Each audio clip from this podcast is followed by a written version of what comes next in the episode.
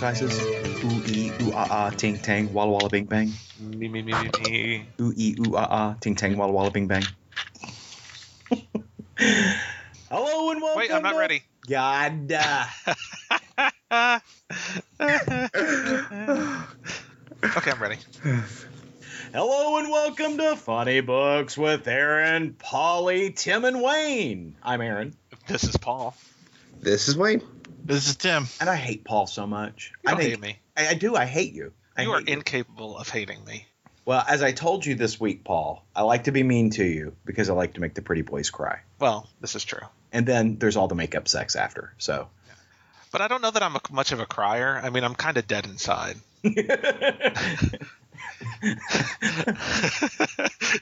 but what did inspire some excitement in this cold, dead heart uh huh. was all that freaking DC news this week. There was DC news this week. There was DC news this week. Talk to me about this alleged DC news. So, you know, New York Comic Con was last weekend, and DC said, fuck that. We're going to wait till our annual shareholders meeting to announce all our movie projects. That that is the way publicly held companies, publicly traded companies work, Paul. Well, don't they care about me? No, unless you're a shareholder, they don't give a dick about you, Paul. well, I don't, I don't know, I don't understand, Aaron. I pay ten dollars for my movie ticket just because I don't pay ten thousand dollars a year to them. Uh huh. Uh huh. Doesn't make any Buy sense. some shares, Paul, and they'll care about you. That's all I'm saying. Well, so at the, um, you know, I guess the shareholders meeting, and they put out a press release. DC announced. Uh, well, I shouldn't say DC. Warner Brothers announced um, a huge slate of movies uh, going through 2020. Um, you know, it included things like the uh, the upcoming Harry Potter prequels uh, that they've announced. Um, but the biggest news, you know, related to us specifically, is the uh, the DC movies that they announced. And so they announced that and, and now keep in mind this does not include standalone Batman and Superman movies, which are apparently also on the docket, but not on this schedule. Now I don't know if that means they're going to be after 2020 or they're not. You know, they haven't targeted dates on them yet, but they'll fit them in somewhere. Um, but the ones they announced are Batman vs Superman: Dawn of Justice in 2016, Suicide Squad also in 2016, Wonder Woman in 2017, Justice League Part 1 in 2017, The Flash and Aquaman in 2018, Shazam and Justice League Part 2 in 2019, and Cyborg and Green Lantern in 2020. Cyborg, huh? Yeah, Cyborg gets his own movie, aren't you? I'm psyched. God. Well, that's like somebody pooped in the pool. I mean, So there are a couple things on here that I'm happy about, and there are a couple that I, I'm really kind of scratching my head on. uh-huh. So the Suicide Squad movie is an interesting choice so early. I think that I mean, I, I think a Suicide Squad movie could be a lot of fun. Yeah, and honestly, I think the reason it's getting so much, you know, that it's going to be earlier is because of Arrow. Yeah, Even has though it's not going to be the same team as Arrow, I'm sure, it's still Arrow has made them a name that people know. Yeah, yeah, and it's directed by David Ayer, who also directed that uh, Fury movie that's out this weekend from um, you know with Brad Pitt. Yes. Now, some of the names in contention for the Justice League movie are uh, Will Smith, Tom Hardy, uh, Margot Robbie, and um, Ryan Gosling are some of the names that are being thrown around for people that are being approached to be in Suicide Squad. Will Will Smith. Smith Yeah. a- as who? Uh, th- they, I have no idea. They haven't. Amanda Waller.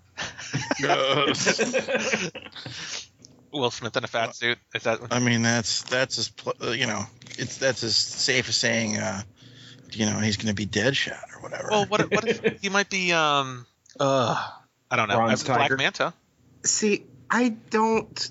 I don't dislike Will Smith. I mean, I like some of the Will Smith movies, but I don't want to see him in a DC movie. I at that point, all I'm going to see on the screen is Will Smith because Will Smith doesn't have range. Will Smith plays Will Smith.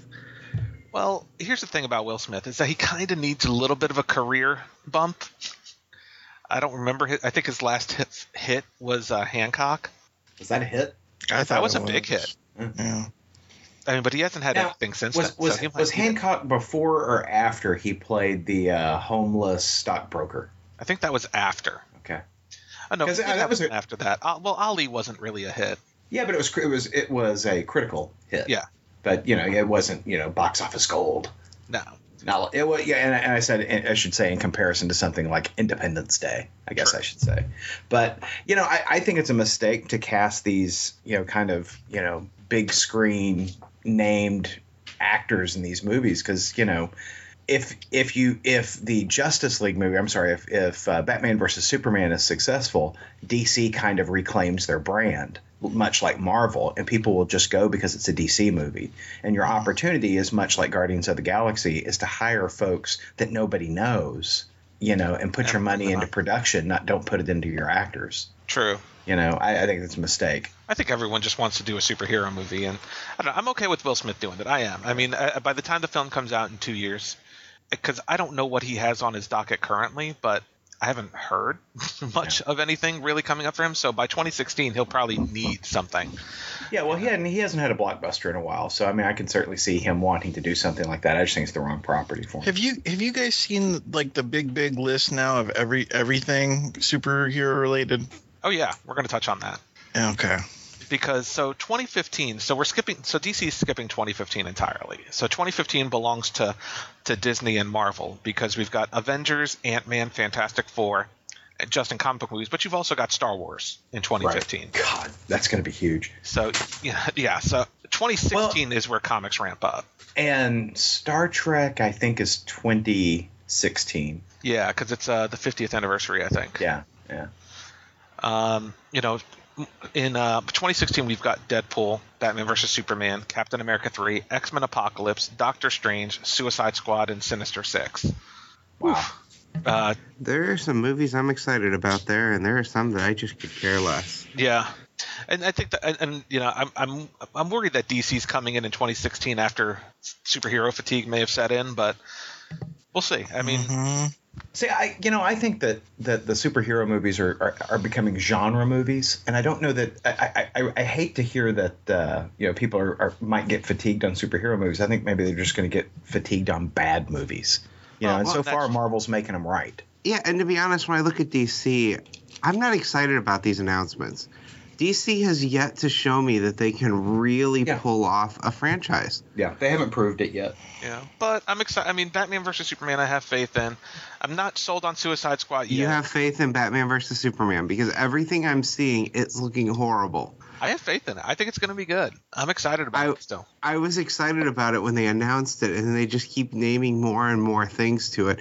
And yeah, I have the, I am hoping that maybe some of these characters won't appear till the very end, but no, I have no faith in Batman versus Superman right now. I, I was excited when they announced it, and the more they tell me about it, the more it kills that excitement.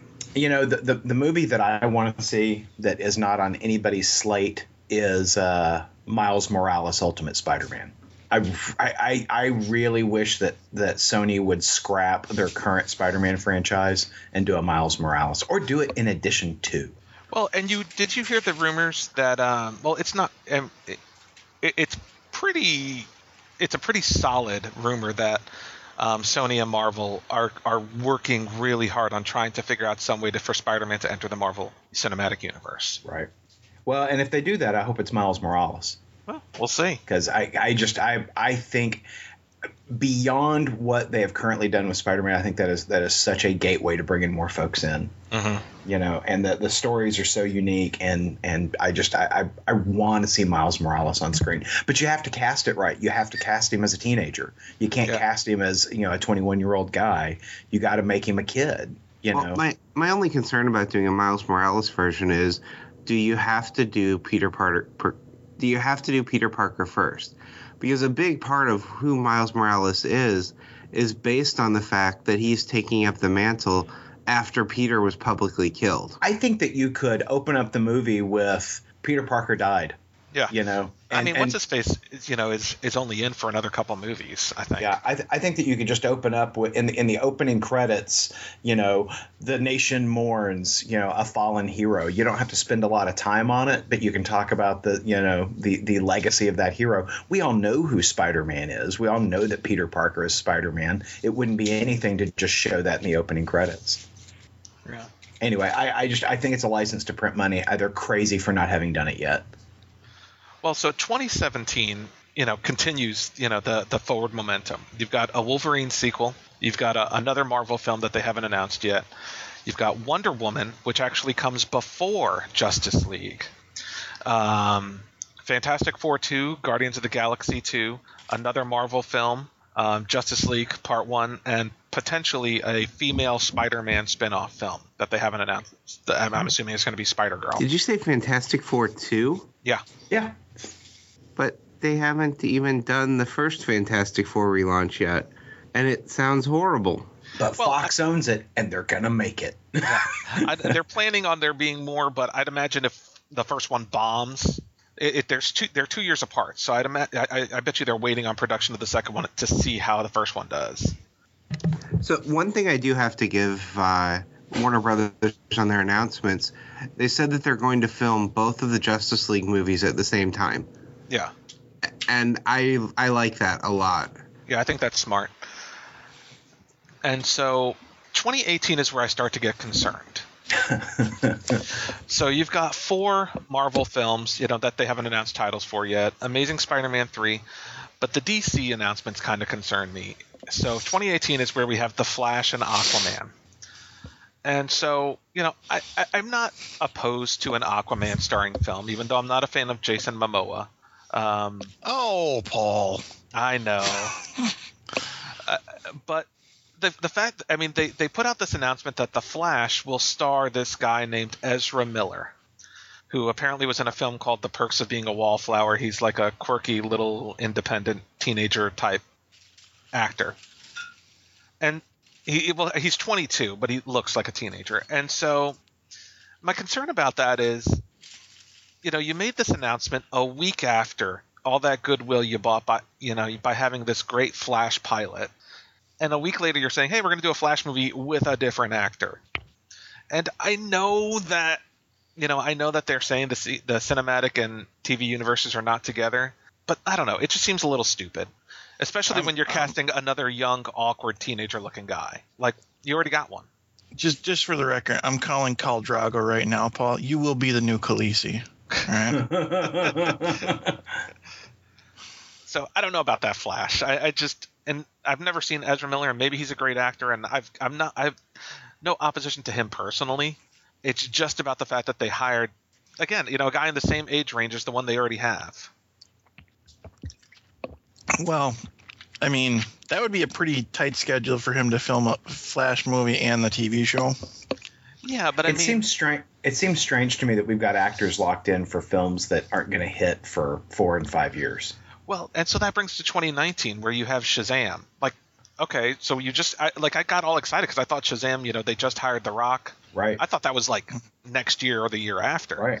And now they're saying 2019. I mean, we're five years away from Yeah. that movie. Yeah. So I mean, it's and I mean that's a long time uh, when you think about you know the, the physicality of that role and you know the Rock is what he's in his 40s right now, right? Yeah. Yeah. So I mean, anyway, I just you might as well hire Schwarzenegger for it by the time you get around to shooting it. you know. Yeah, I mean, it, in five years, I mean, th- you're really kind of counting on The Rock for that. that that's a, a hell of a long time. Yeah. Because I mean, you're, you I It- it imagine you're probably not going to be filming for another two years. Right. Minimum. If you're it- yeah, if you're going to have a 2019 release date, you're probably shooting that film in 2017. Yeah. So it that seems crazy to me. Well, and then in 2020, you've got you know Cyborg and Green Lantern. Um, and, I think you, you you say Cyborg. Those are two separate films, right? yes, yes. It's a it's a buddy cop movie. Because I'm thinking that if it's if that you know it'd be great if it was a team up movie because that way I can just avoid one film as opposed to a two. I was thinking the same thing, Aaron. Yeah, I don't know about the. Well, Cyborg is you know they've already cast Cyborg because he's going to be in uh, Batman versus Superman, but uh, they haven't said who Green Lantern's going to be in. You know, I mean it's six years away, so no surprise Well, there. But You know what's funny is, I, and I know that there's a the new 52 take on Cyborg is that he's older, he's not a teenager. But I think the interesting story for Cyborg is a teenager. You know, and it, it makes it kind of hard to, you know, you've got this six year gap between films to have a young man playing the role. Yeah, keep pulling that cyborg cord before we get to Batman and Robin, or just keep doing it. because the actor himself, I'm looking it up right now. I mean, he's he's pretty young. I mean, he looks pretty young anyway. He was born in '87, so yeah, he's definitely young. But you know, in six years from now, it, I mean, it's just surprising that I, I would imagine as much as they, you know, it, try to get people psyched, and I think all of this is really just claiming dates. Right. But I, I'd imagine that a lot of this is going to change over the coming years, especially dependent See, on. one of the reasons oh, go one of the reasons I have so much faith in the Marvel movies is because they have somebody in the back end basically coordinating them and helping keep them all tied together. I don't see that vision from DC. I've never seen that in the DC movies. So that's one of the reasons why I just don't have any faith in all of these DC movies is there's nobody that stepped up to guide them Well, I think to- there is. I mean, coherent. they have Geoff Johns, but Geoff Johns is adamant about the fact of not having, you know, a cohesive universe with the TV show and with the TV shows. He, he wants to keep them separate, and so I mean, you have that. It's just they they have a different plan. They don't want to imitate the Marvel way of doing things, which. Got to be honest, you know, we talked about this before. Seems a little dumb. Like if someone else is doing something good, that's working, Yeah. giving them the top, you know, three films of the year, maybe you imitate them. Yeah. We need to steer clear of that success. Yeah. Don't do what they're doing. They're rich. Yeah. God damn it. So, I mean, so, a lot of news. I mean, some of it really does interest me. You know, the fact that they're splitting Justice League into two films, and Zack Snyder's going to be doing both of them. You know, you've got a Wonder Woman coming out. Um, looks like about five months before Justice League. So we'll get a lot more. You know, we'll we'll get a Wonder Woman movie, and I think DC's putting that into production to make sure that we have a female-led superhero film before Marvel does. Well, I I I, I think that uh, you know as we look at a more at, at, at a larger female presence in our superhero movies, I find it interesting uh, the speculation this week that Carrie Kelly is going to be in Batman versus Superman. So Jena Malone, who was um, one of the main actresses from Sucker Punch, has been spotted on the set of Batman versus Superman, and um, it's in a, in a mystery role. And even though it hasn't been confirmed, she, she's a short, petite redhead, and uh, it, it's one of the apparently one of the extras on the film has let it leak that it's Carrie Kelly, Robin Oh wow, that's and great. uh, I, I'm perfectly okay with that. Plus, I like Jena Malone. I think she's a good actress. I have no idea who that is. You haven't seen uh, Sucker Punch? I have, but I've tried to put it out of my memory. Ah, I like Sucker Punch. Uh, it's a horrible film. I remember us having this conversation when it came out. Yeah, it was a horrible film. You, Uh, you would like Sucker Punch, Paul. You would. well, she was also in Donnie Darko. Um, she's also in the uh, the Hunger Games Catching Fire. So she's been in a number of films. I've seen none of these movies. I have seen all of them. I- think she would make a good Carrie Kelly, and I'm excited about there being a Carrie Kelly in the film. I think it's you know it's, it'll be a, a nice difference from uh, from the previous Batman's. Batman. Yeah, no, I, I think that's great. You know, particularly uh, since they're they, they've cast uh, you know Ben Affleck, you know, as an older Batman. Uh, it makes sense to have Carrie Kelly there. Mhm. So I wonder if that means that in this universe there is a history of former Robins. I get the impression there is because I've heard rumor of Nightwing. Um, so I, w- which would be interesting to me how, uh, you know, how much they're jumping forward in Batman's timeline. Like, are we going? Is this Ben Affleck's one and only Batman film, or, you know, and they'll replace him? I have thought that there he, this he was going to be on for additional Batman films. That is what I heard as well. But I mean, Yeah. they, they really seem to be setting it up as a Dark Knight Returns type of film. Yeah. Which is, you know, is Well- interesting, but Well, I like the idea of an older Batman, so I hope that I hope that if it works, he sticks around. yeah. Did you guys Yeah. see uh, Gone Girl yet? Uh, I have not. He was he was good in that. I uh, so I'm you know I'm a Ben Affleck fan, so Yeah, well, you know, you like his you like his chin. Yeah. So, it's a, it's a, it's a formidable chin. did he cry in Gone Girl? Um, did he cry? Yeah, probably. Yeah. so we have learned this episode that Paul enjoyed Sucker Punch and Paul is a Ben Affleck fan. Uh-huh. Yeah. We're learning so much about his movie tastes, and it's all bad. Well, m- maybe my TV taste will turn it around. well, I Paul, I'm gonna I'm gonna take issue with you. What? What did I do? Yeah, o- on this podcast last week, you complained about Gotham, Yes, sir. and you said I'm out because the the Balloon Man episode of Gotham was ridiculous. And I, I'd like to point out that Paul made a a big point of saying that the Balloon Man bad guy made it sound ridiculous. You know, Paul Paul like want, tried to characterize it as it's a ridiculous show because they have a guy in there called Balloon Man. I gotta tell you, I loved that episode, Paul. What? I thought it was a fantastic episode. I, I, I thought, you know, and it's not like he's going around calling himself Balloon Man because he's strapping people to weather balloons for them to die. Um, you know, this, they they dub him Balloon Man. It's not like he's like I'm the Balloon Man. You know, uh, I, I was I thought it was a great episode. Thoroughly enjoyed it. Ugh, Aaron. All your taste is in your mouth, Paul. That's all I'm saying. I don't even know how to take that. I uh, I so so Wayne, did you see that that episode of Gotham? No, I have a backlog of Gotham I need well, to catch up on. I, I I'll be interested to hear what you have to say because I I thought it was a really strong episode. I will watch before next week so I can decide which one of you is wrong. Very well. You know it's Paul. You know Paul's wrong. I'm assuming Paul's wrong. Yeah. Well, I mean that, that's a universal constant. well, it's a you know what happens assumption. when you assume. You can navigate by the wrongness of Paul. It's that constant. It's That's what like I'm the saying. North Star. It is exactly like the North Star. You can see his wrongness in the sky, and you can navigate by it. What I did watch this week, though, was the first two episodes of Arrow. Now I've seen the first episode, um, and I think Paul and I talked about that last week. I really liked it. That was a great episode, and I love Brandon Routh in it. That's what I, that was the- really the only comment I had was I was impressed. I uh, I never realized Brandon Routh had any kind of range because the only thing I can know of that I've seen him in was Superman Returns, but he is a completely different character as Ray Palmer. Yeah, he actually, you know, acted. Uh, Yeah, it- I was- Yeah, I, I was pleasantly surprised. I was I was a little bummed when I heard that he was going to be on the show because I've seen him in a couple of things and have never really cared for him, um, you know, as an actor. But uh, uh, I re- I thought he had very strong performance as Ray Palmer in uh, Green Arrow. Yeah, I love the interactions between uh, Ray Palmer and Felicity. I think those two are going to have a lot of on-screen uh, rivalry chemistry going on. I thought he did a he just he brings a real energy to the role. Yeah. Yeah, I think he's fantastic. And the second episode, uh, not to ruin too much since Aaron hasn't seen it. So the second episode is dealing with the uh, the repercussions of the the ending of the first episode of the season premiere. And uh, I, I thought the second episode was stronger overall than the the season premiere.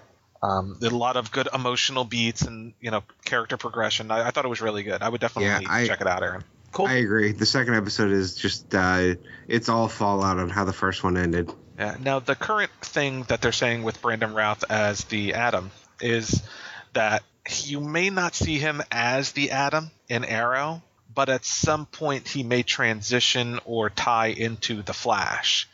And so they're saying he may have Well, powers and- on and- the Flash. that does seem like a more organic fit. You Mm-hmm. know, since there are actual powers over in the Flash. Yeah. You know.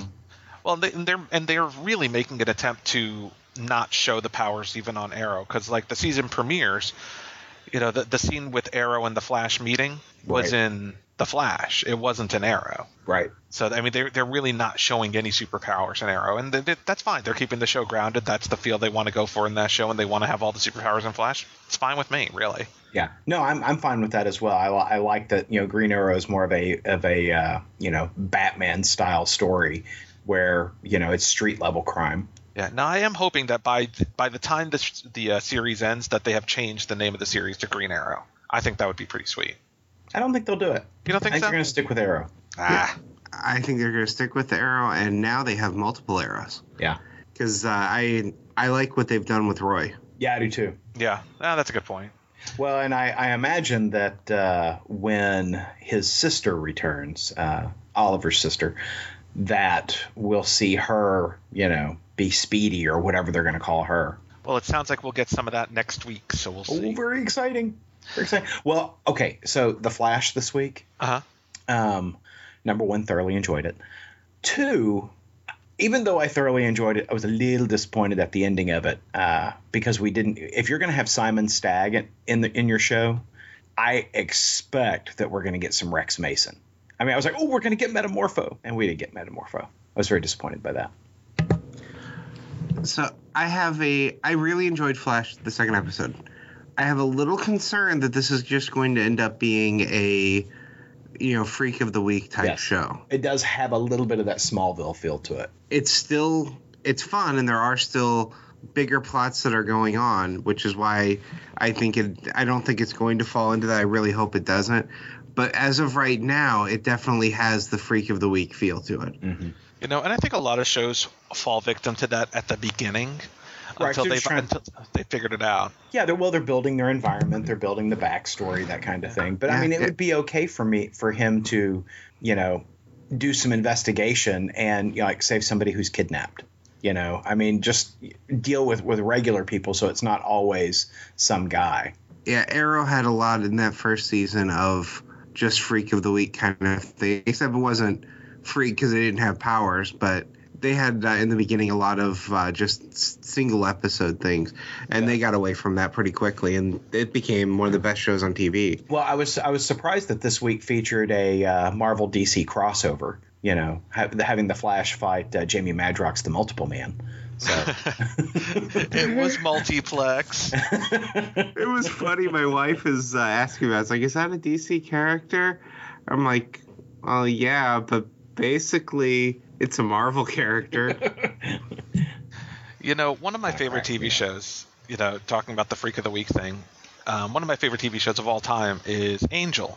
yes, And that show very much followed a freak of the week format until the season finale of the first season, right. which is when the story kicked in that kind of carried them through all the way to the yeah, end. it established their backstory. so, I mean, I, I, I, I I mean. exactly. So I kind of give Freak of the Week a little bit of leniency at the beginning of the show. Yeah.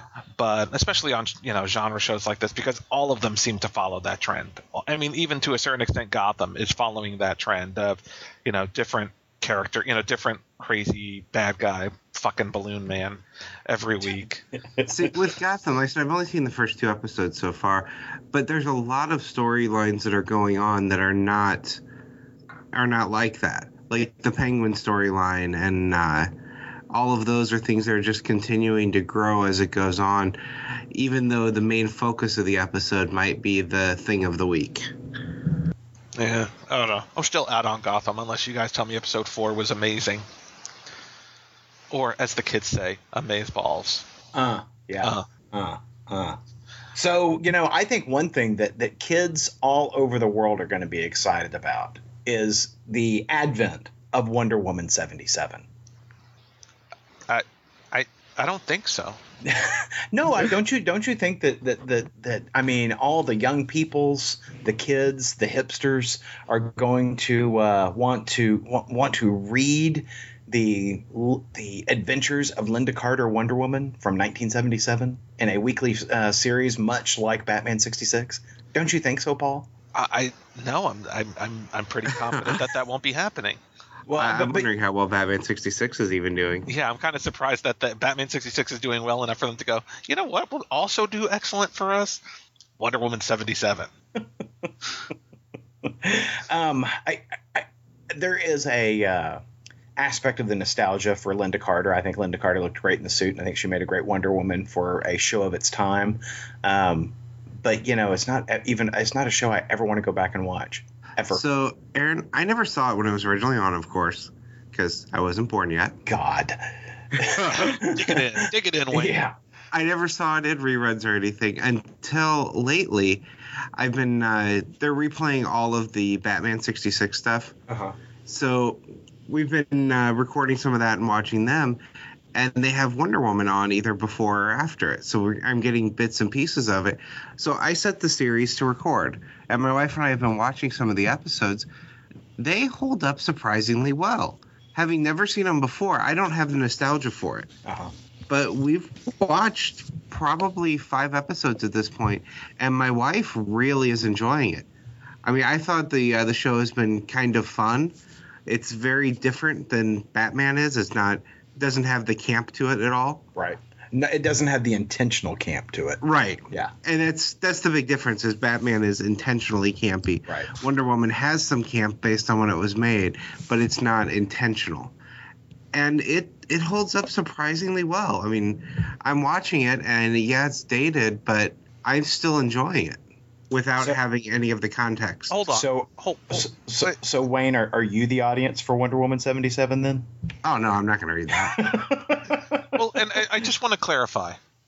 So, so, so Ben Affleck, Oscar-winning Ben Affleck is not okay, but Wonder Woman seventy-seven is. Multi-Oscar-winning Ben Affleck is not okay, but Wonder Woman Lynda Carter is. I'm not sure what, what, what, what, what distinction you're trying to make here, Paul. yeah, I mean it's it's all a matter of context. If they were if they were saying that they were going to make a movie that's like Wonder Woman 77, no. That that wouldn't work. You know what I want to see? I, I, it's finally dawned on me what I want to see in the uh, Batman versus Superman movie. I we go. want that scene in Chasing Amy where Ben Affleck is, you know, he's got his girlfriend there and he's got his best friend there, and he's like, "What we need to do, you know, is a Devil's Three Way, right? You know, yeah." The, you know, if they if they don't have that in the porn parody, that we are saving. That we are kickstarting. I need Batman parody. to suggest that he and Batman share Lois Lane. That's what I need. You're a horrible. Are, are they finally going to make the penises kiss? Even if it's just the porn parody of it. and perhaps a little Dutch rudder. That's all I'm saying.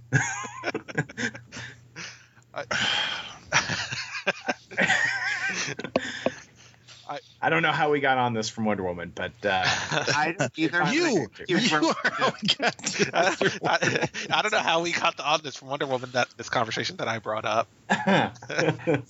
Speaking of Dutch runners, how's Batman and Robin? oh my god, it's a good book. It's so good. It is so good. It's a really good book. God, I mean, I it was the book I didn't want to end this week. It was the first book I read. You know, I, I think I bought like eleven comics this week, um, and it was the first book I read, and I think it's my book of the week.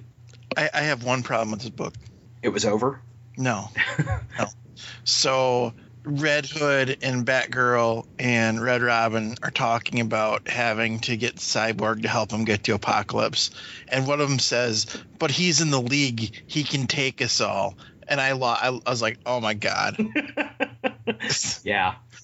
Well, Like, I just I, I uh, there is something very uh, charming though about how they just they hacked Cyborg.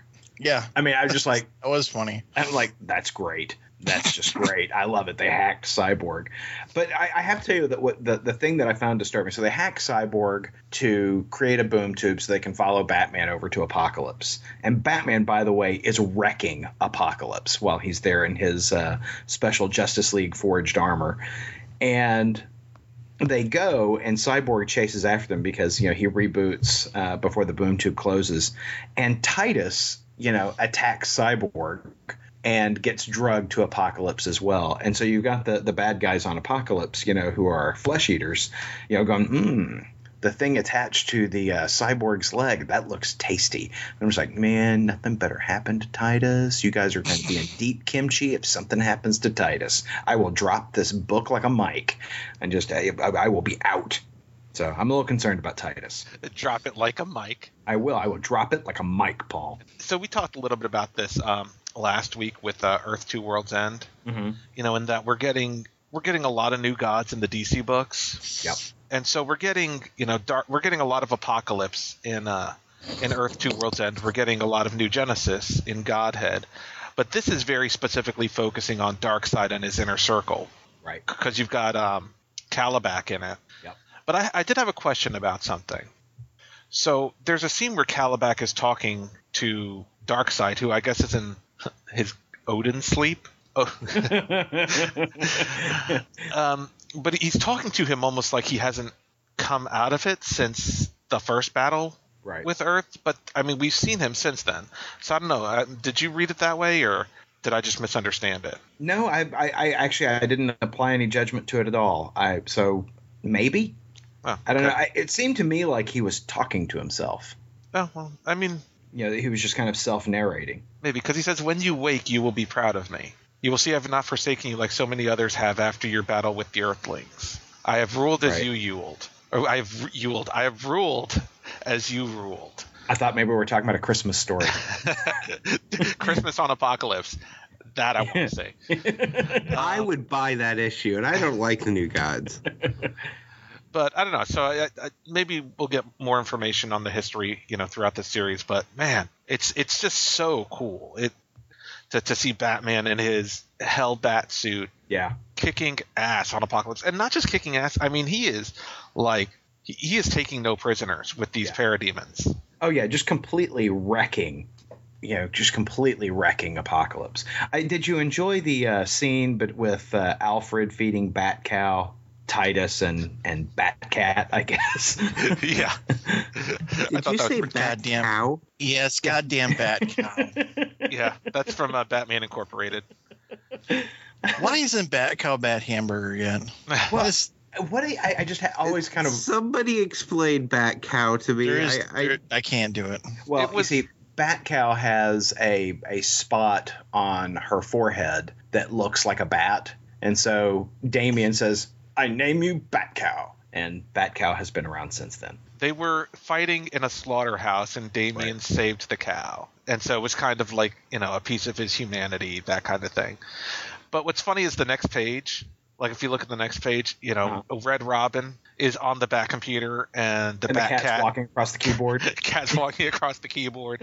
And then you see uh, Red Hood playing ball Yeah, with no, I- Titus in the background. I, I just that's Uh-huh. cool. I thought that was kind of cool. Just the little touches. oh yeah, yeah. No, I I, I I I I love this book. I love this book.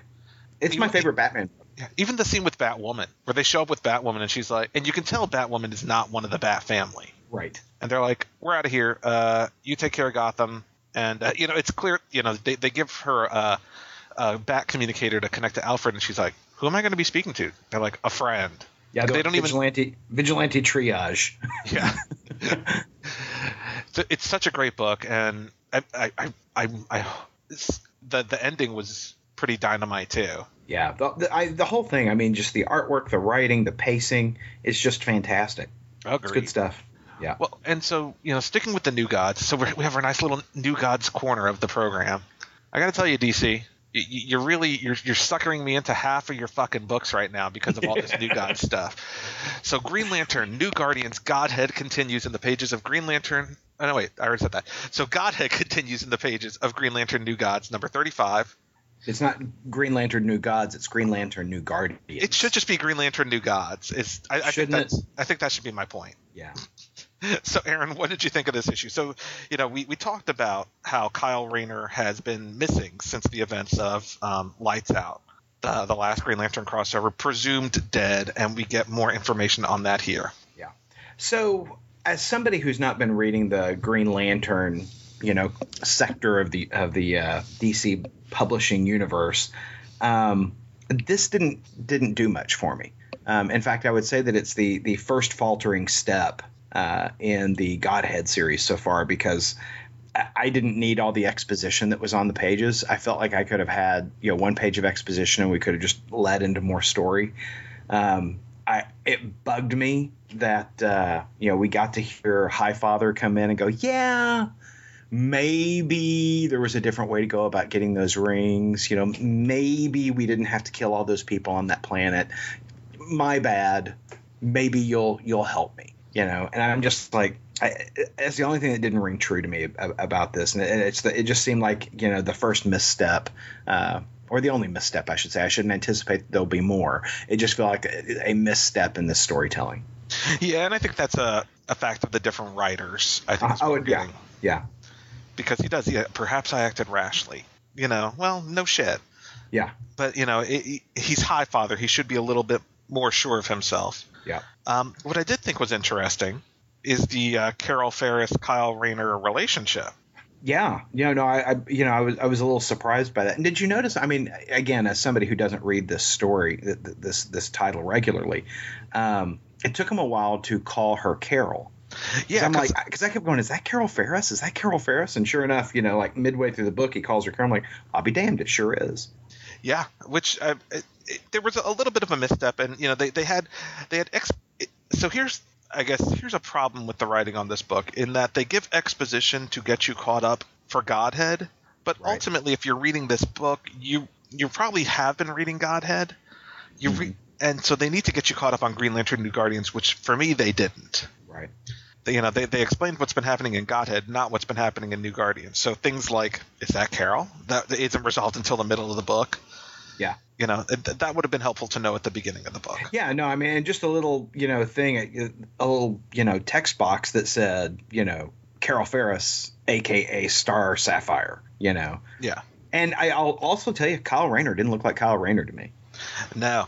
You know, I was just, I, I was like, he just looks like random guy. He didn't, he didn't. I mean, maybe this is a, a New Fifty Two uh, reimagining, but he, he didn't look like Kyle Rayner to me at all. It wasn't, you know, I, I knew he was Kyle Rayner because he was wearing the uh, uh, white suit, but But he It acted sure- like Kyle Rayner. I mean, He did. You know, I mean, that, I think the problem with that was more in the art. He just looked like generic dark haired guy. He looks more like Dick Grayson, really. Yeah, no, absolutely. It looked a lot like Dick Grayson. But, So- but you know, it, it's not a bad book. I just it was not as the story was not as expertly told as it's been in the in the previous issues. Yeah.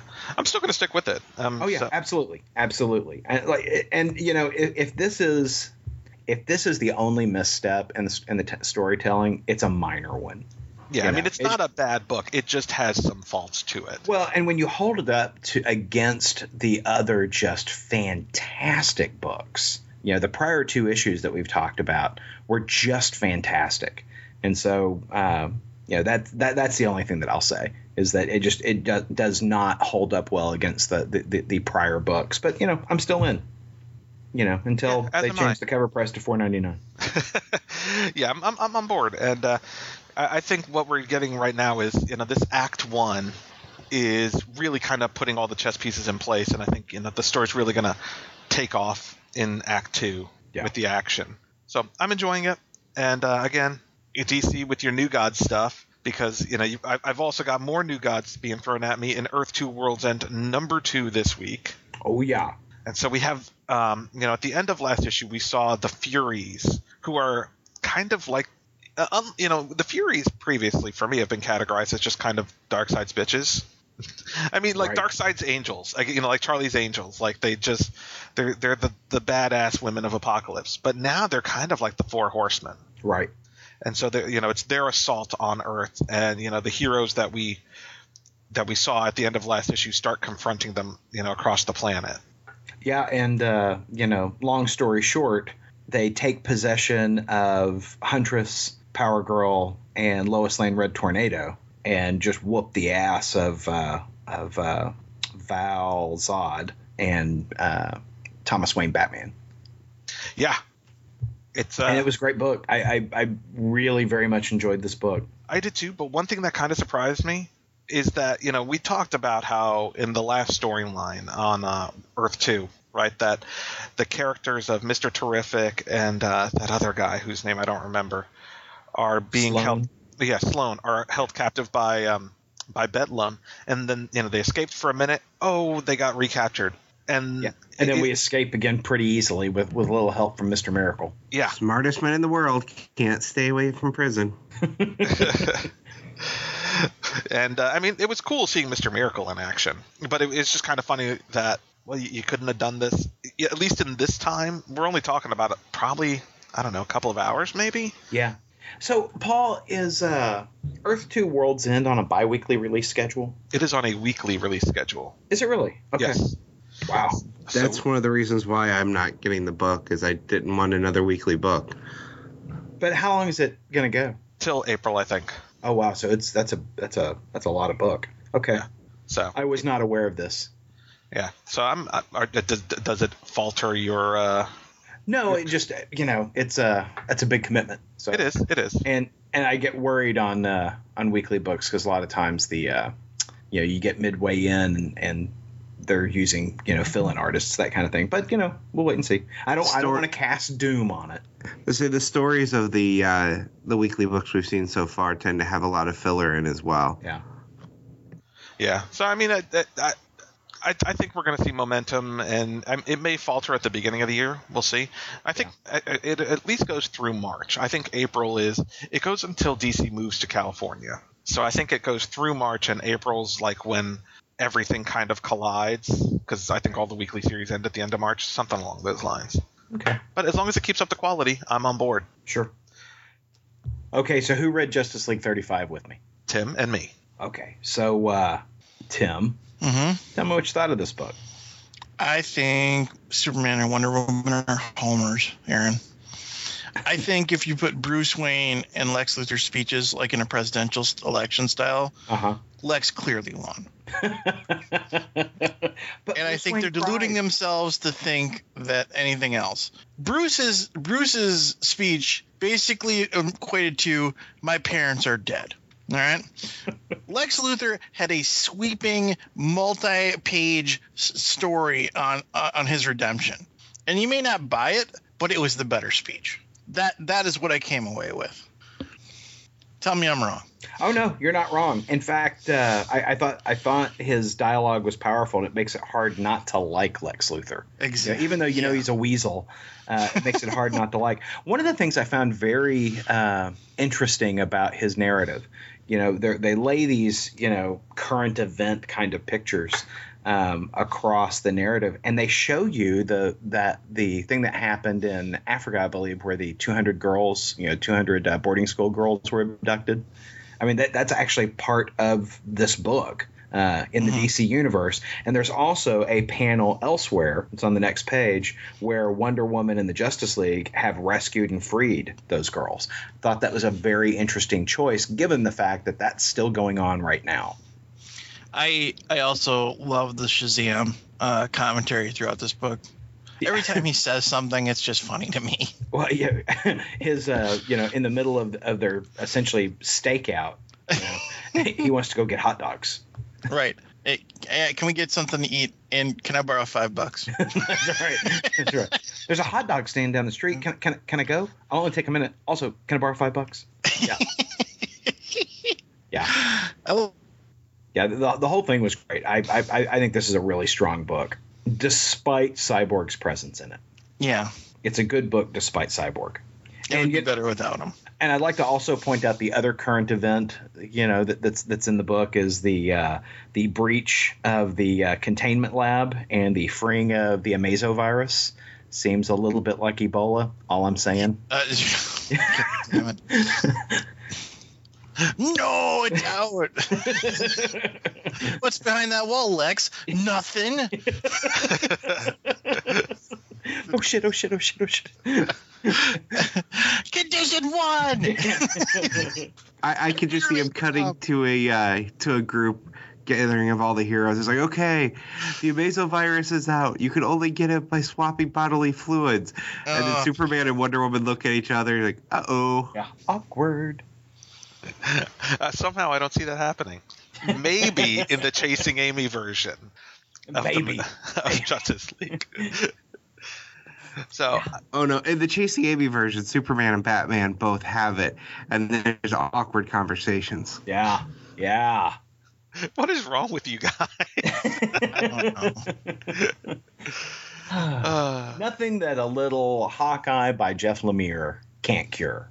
It- Mm. So, th- so it was announced this weekend or this past weekend at um, New York Comic Con that after Matt Fraction's run ends on um, on Hawkeye, that a new volume will be coming, written by Jeff Lemire with art by Ramon Perez.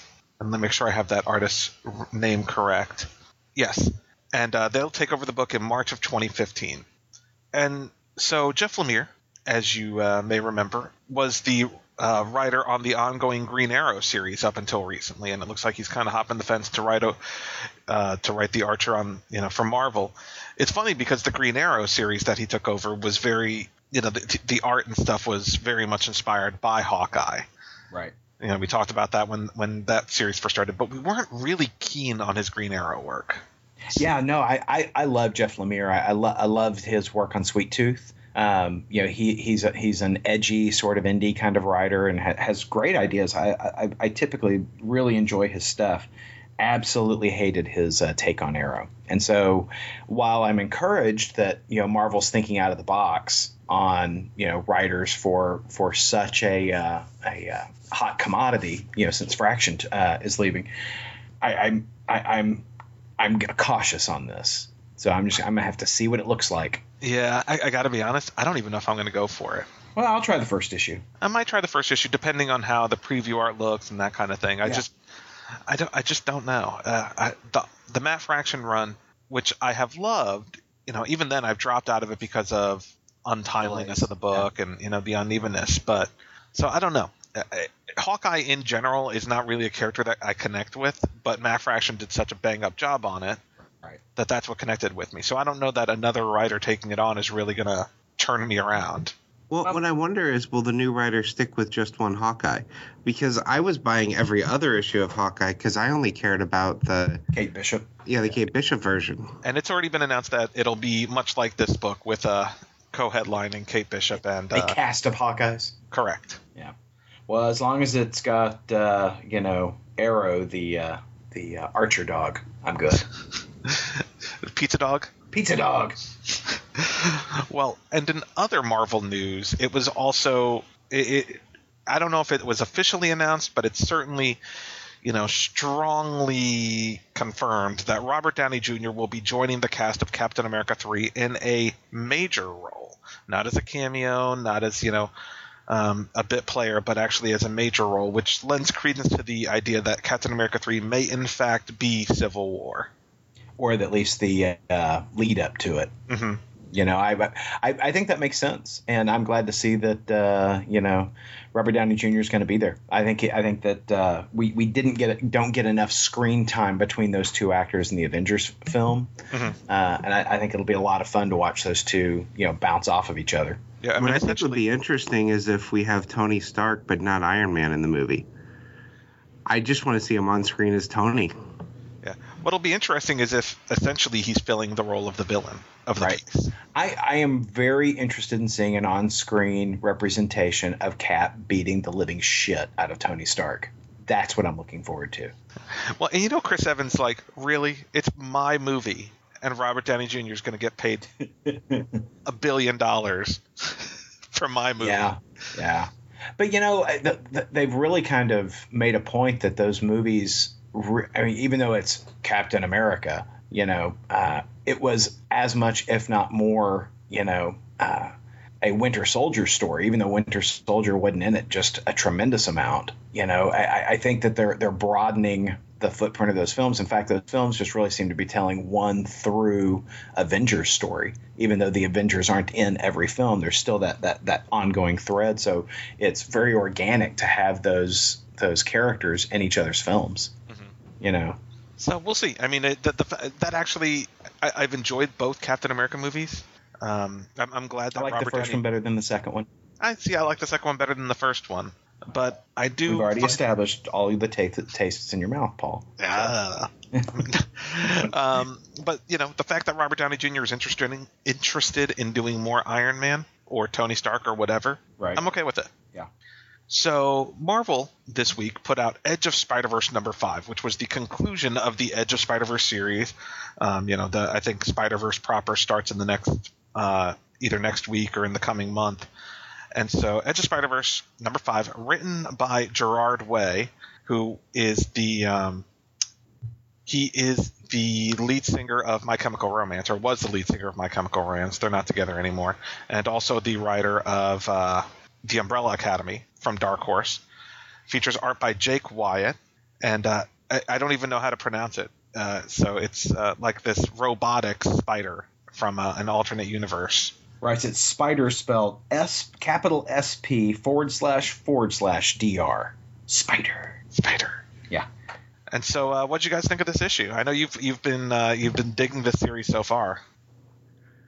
I personally thought this might have been the best of the stories, best of the characters at least. I liked it a lot. However, um, similarities between this and the other robots or you know power suited Spider Man, you know, and I was just like, it, it, they seem too close together. You know, this I- this interpretation is very different, but the the you know power suit Spider-Man. We've already had that in this series. Yeah, but it was a different type of suit. And I agree. I, I think the if it was the exact same kind of suit, I would have probably felt the same way. But this suit looked very different, and it seemed to do different things. And I really enjoyed this aspect of the spider itself. Mm-hmm. I don't know if that's all in her head or if it's actually physically there. But the main character sees the spider that bit her throughout the entire book Right. and talks to it. And I, I don't I don't want I don't mean to disparage the book. I liked it rather a lot. I particularly liked the uh, Daredevil character that's in the book. Um, Which I- I, I, so I have to say something about the Daredevil character because Uh-huh. I, I actually got to a certain point in the book and I'm like, wait, is that Daredevil? Because they never Yeah. actually call him anything, not D Right. slash slash D R V I L or when you know. But I yeah, mean, and I it- it kind of like that. I like that they didn't explain it. He's just there. And I have to say, I I was totally floored when I turned the page and saw Spider Ham. I squealed. I did too. I did. I squealed. That was awesome. well, and I love how how he clears the train. You know, everyone's on the on the on the monorail. You know, cruising around town, and uh, Spider Pig steps on the on the train, and I mean, people take off. Oh my God, what is it? Move! You know, and there's Spider Pig. Yeah, and I love his I was I was reading it through guided view, right? And so I'm getting the the panel by panel uh, in Comixology, and it you have those two panels where everyone's freaking out, and so it was a huge reveal when it gets to that third panel and it's Spider Pig. So I'm like, oh God, Morlun's already there. This girl's dead. They're just gonna kill this girl right here, you know? And because they, they show the feet first, right. and you don't know who it is yet, and then they they finally show his back and the front. And I love his comment of this is probably going to be weird for you. Well, and I I- and I love you know the the other Spider Man walks in. You're freaking those people out. You're freaking those guys out, Ham. well, and so I know Aaron. I know we didn't talk about it last week, but Amazing Spider-Man, the the previous issue of Amazing Spider-Man. hmm So the whole point of Spider Verse is that they are, you know, hopping. Morlun is hopping from universe to universe, killing Spider-Man and taking their powers. Well, it's not just Morlun. There's a family of them. Oh, is there? I, I have to get caught up. As uh, if you were reading uh, Superior Spider-Man, you'd see that. God, Okay, Paul. I'm Read a book. behind. I'm behind. But um, but one thing that I thought was interesting is on the last in the last issue of Amazing Spider-Man, they killed Spider-Man and his amazing friends from that Right. universe. Yeah, and uh, so that, that was that was a little sad. 80s Paul was was pretty sad about that, but 80s Paul was happy today because Spider Ham popped up. that's right. I will tell you, Spider Ham was amongst you know some of the first comics that I picked up when I was a kid. Well, I, I, I was just tickled. Uh, it, it was inappropriate how tickled I was. Well, that's because you were tickling yourself inappropriately. Well, that's that's Yeah. Well, and I knew that Spider Ham was supposed to be in the series at some point, but I expected him to be just a cameo in the background and them to never really deal with him. I didn't expect them to give him a you know an entrance like this. Yeah. They need to give him his own book. Fuck the rest of these characters. Edge of Spider Ham, crispy edge of Spider Ham. mm, delicious Spider Ham. So apparently, there's only room for one badass character in the in the Marvel universe because And now that Spider Ham is back, someone had to die, and that someone had to be Wolverine. Poor Wolverine. And so, Death of Wolverine number four came out this week, written by Charles Soule with art by Steve McNiven. Tim Wayne and myself read it. Yeah, What do you guys th- think? I have I've been enjoying the series. So up till this point, I thought the first three issues were all very strong, very emotional, very well done and coherent. I felt like this ending was rushed, made it had no impact at all. One of the worst deaths that I've seen in comics. And I just I utterly disliked it. I thought that they they were doing so well and just flubbed the end. Tim, what'd you think? I- I'd like to hear what you have to say, Paul. Uh oh. I um I was really disappointed in the end. I was really disappointed in the end. I liked the first two issues. The third issue wasn't really a big thing for me. Um, and this fourth issue is so uh, uh, it's Wolverine basically the man who made him Weapon X is the ultimate villain of this arc. He's creating new Weapon X's, and Logan sacrifices himself to um, to to to pre- prevent this from happening because he doesn't have Yeah. healing factor anymore and that's the only thing that this guy needs the guy, the guy who is who is doing this is like I only need your healing factor to make this happen and Wolverine shows him hey my healing factor's gone asshole um, and so the, the the I will say the only piece of this issue that connected with me is you know at the end of the book the villain is saying what have you ever done what have you ever done and Wolverine flashes back to uh, to, to the best moments of his life and he you know he just says enough and Yeah. I, I liked that scene but that is the only piece of the book that connected with me Yeah, and I think, like I said, it felt like the rest of the series had all of this emotional pull to it. And yet, when it comes time for him to save these people that they're trying to turn into new Weapon X's, they're not anybody that we know or care about. Yeah. They're random people on a table that they don't even give the names to. I sort of liked it. um, I, I I could see why somebody might not like it, but from my perspective, I, I I liked what they were trying to do enough that like the little nitpicky things didn't bother me. Like he goes back to basically Weapon X, the start of us knowing Wolverine, and he sees this guy trying to do that to other people, and the last thing he does on on uh, well theoretically, the last thing that he does on this earth is to make sure nobody else goes through that. And then what the the last scene what Paul described, that was a good scene, and I thought that was a good period. Like it wasn't what I would, have wanted from a from a death of Wolverine, but I'm not sure what I wanted. So I, I like I like artistically what they were trying to do. Yeah, I think the actual death itself came off very corny. I don't know if it was the eh. art of it or what, but and let's face it, we're gonna spoil this book. So let's spoil how he actually dies. Spoiler: Wolverine dies. Yeah, he dies by getting coated in adamantium. It's Yeah. pretty easy for them to bring him back at that point. At some point, his healing factor is going to kick back in, and he's going to be alive inside of the statue. May yeah, I mean he's not going to be dead forever, and that's probably how they bring him back. But the the thought of him getting all, all scalded and stuff, and then walking out all badass was kind of cool. Well, and I did. I would have liked that. It's just that I don't like that it leaves us with a Wolverine statue. yeah It's not even a Wolverine statue. It's like Well- a puddle. Yeah. I, that's the, if it were less, if there were less form, if it would have melted through more, I guess. I don't know. I just uh, I don't like that. That's how he how he dies. it, I, and I think I'm somewhere in between you guys in that I thought it was just I thought it was okay. I it, it, I think the problem with now I think the problem now is that comic death has become such a a misnomer that you, you don't really care about. Com- I mean, the, Wolverine, you know, one of the biggest characters of all time in comics, is dead, and I didn't see any big media coverage of it this week. You know, I didn't see people rushing to comic stores to, to get it, you know, to before it's sold out ultimately, I just think people don't give a crap anymore because they know it doesn't stick. And you know, how long No, is the that's death of. Wolverine gonna stick? And A so, year. yeah, a So year. there's a two. website out there that uh, I saw on Facebook, and it's uh, iswolverinestilldead.com, where they're basically you go there and check and see is he still dead? Yes or no. And that's the first part of it. And then the second part of the website is Wolverine appearances after death. Did what cover did you guys get? Because there's a lot of different covers out there. I got the chromium crappy whatever cover. The one with the Grim Reaper. Yeah. Yeah. that's the one I have. Yeah, that's the one I got.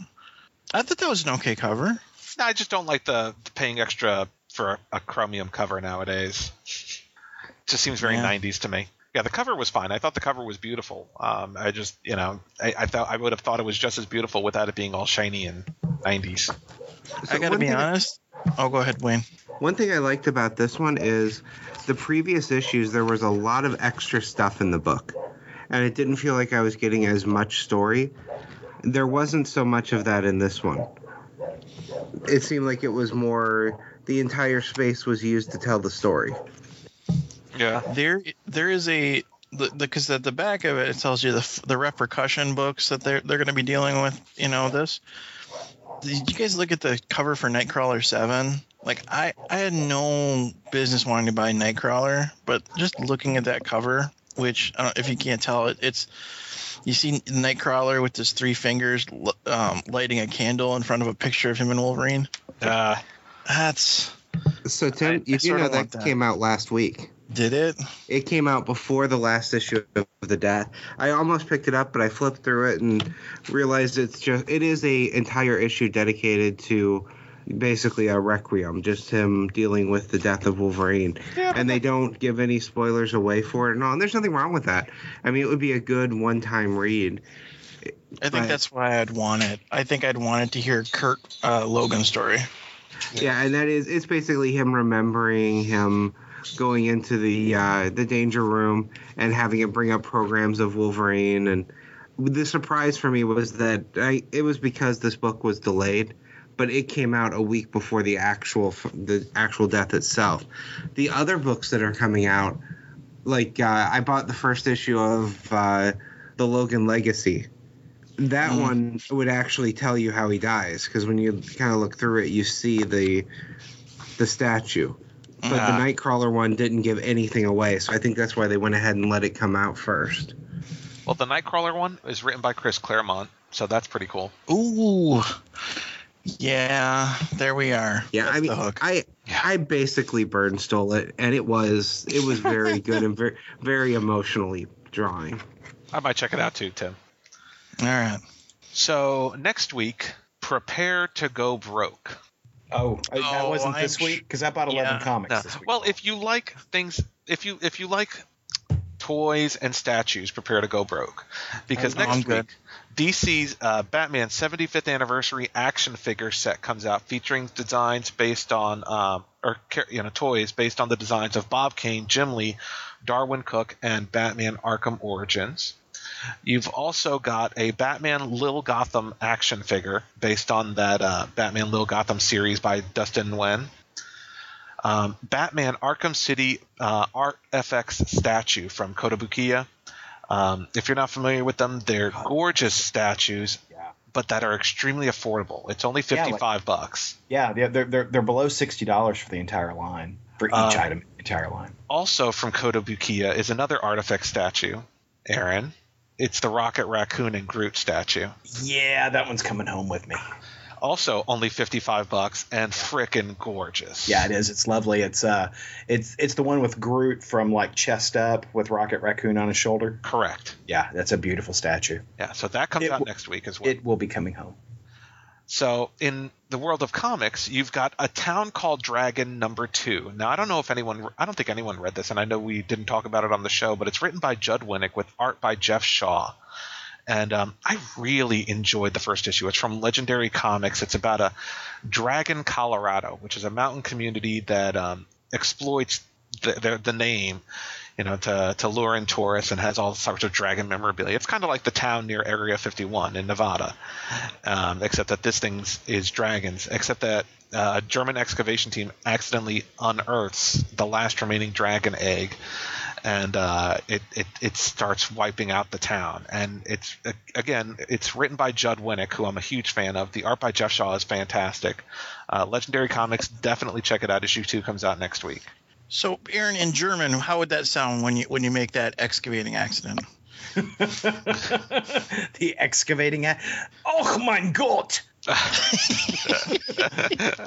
like it. Um, from IDW, a, a title that I'm excited about and will probably also be the only one reading Teenage Mutant Ninja Turtles Ghostbusters, issue That's one of all you, four. That's all. You. I might break down and get that one. Oh, Written by What Erik Burnham, art by Dan Schoening. It, it looks pretty awesome. It's a Turtles Ghostbusters four issue crossover. I'm on board. It's one of those things where I'm not picking up Turtles and I'm not picking up their Ghostbusters title, but I really love both properties. I don't like peanut butter and I don't like jelly, but you stick it together, eh, I might fork over some money. it's basically. two great tastes that taste great together. Also from IDW, you have Edward Scissorhands number one, which is an all new uh, ongoing series uh, featuring the adventures of Edward Scissorhands after the end of the movie. Interesting. Yes. I, I'm not even going to ask the question why someone would produce such a comic. The question I'm going to ask is why would you tell me about such a comic? Well, because it's a number one issue, and our re- our listeners may be interested in this. What's wrong with you, Paul? I don't know. So, Dungeons and Dragons: Legends of Baldur's Gate number one also comes out from IDW, written by Jim Zub. Um, so, if you've been you know collecting the Dungeons and Dragons series from IDW, you might be interested in checking that out. I don't think we will be.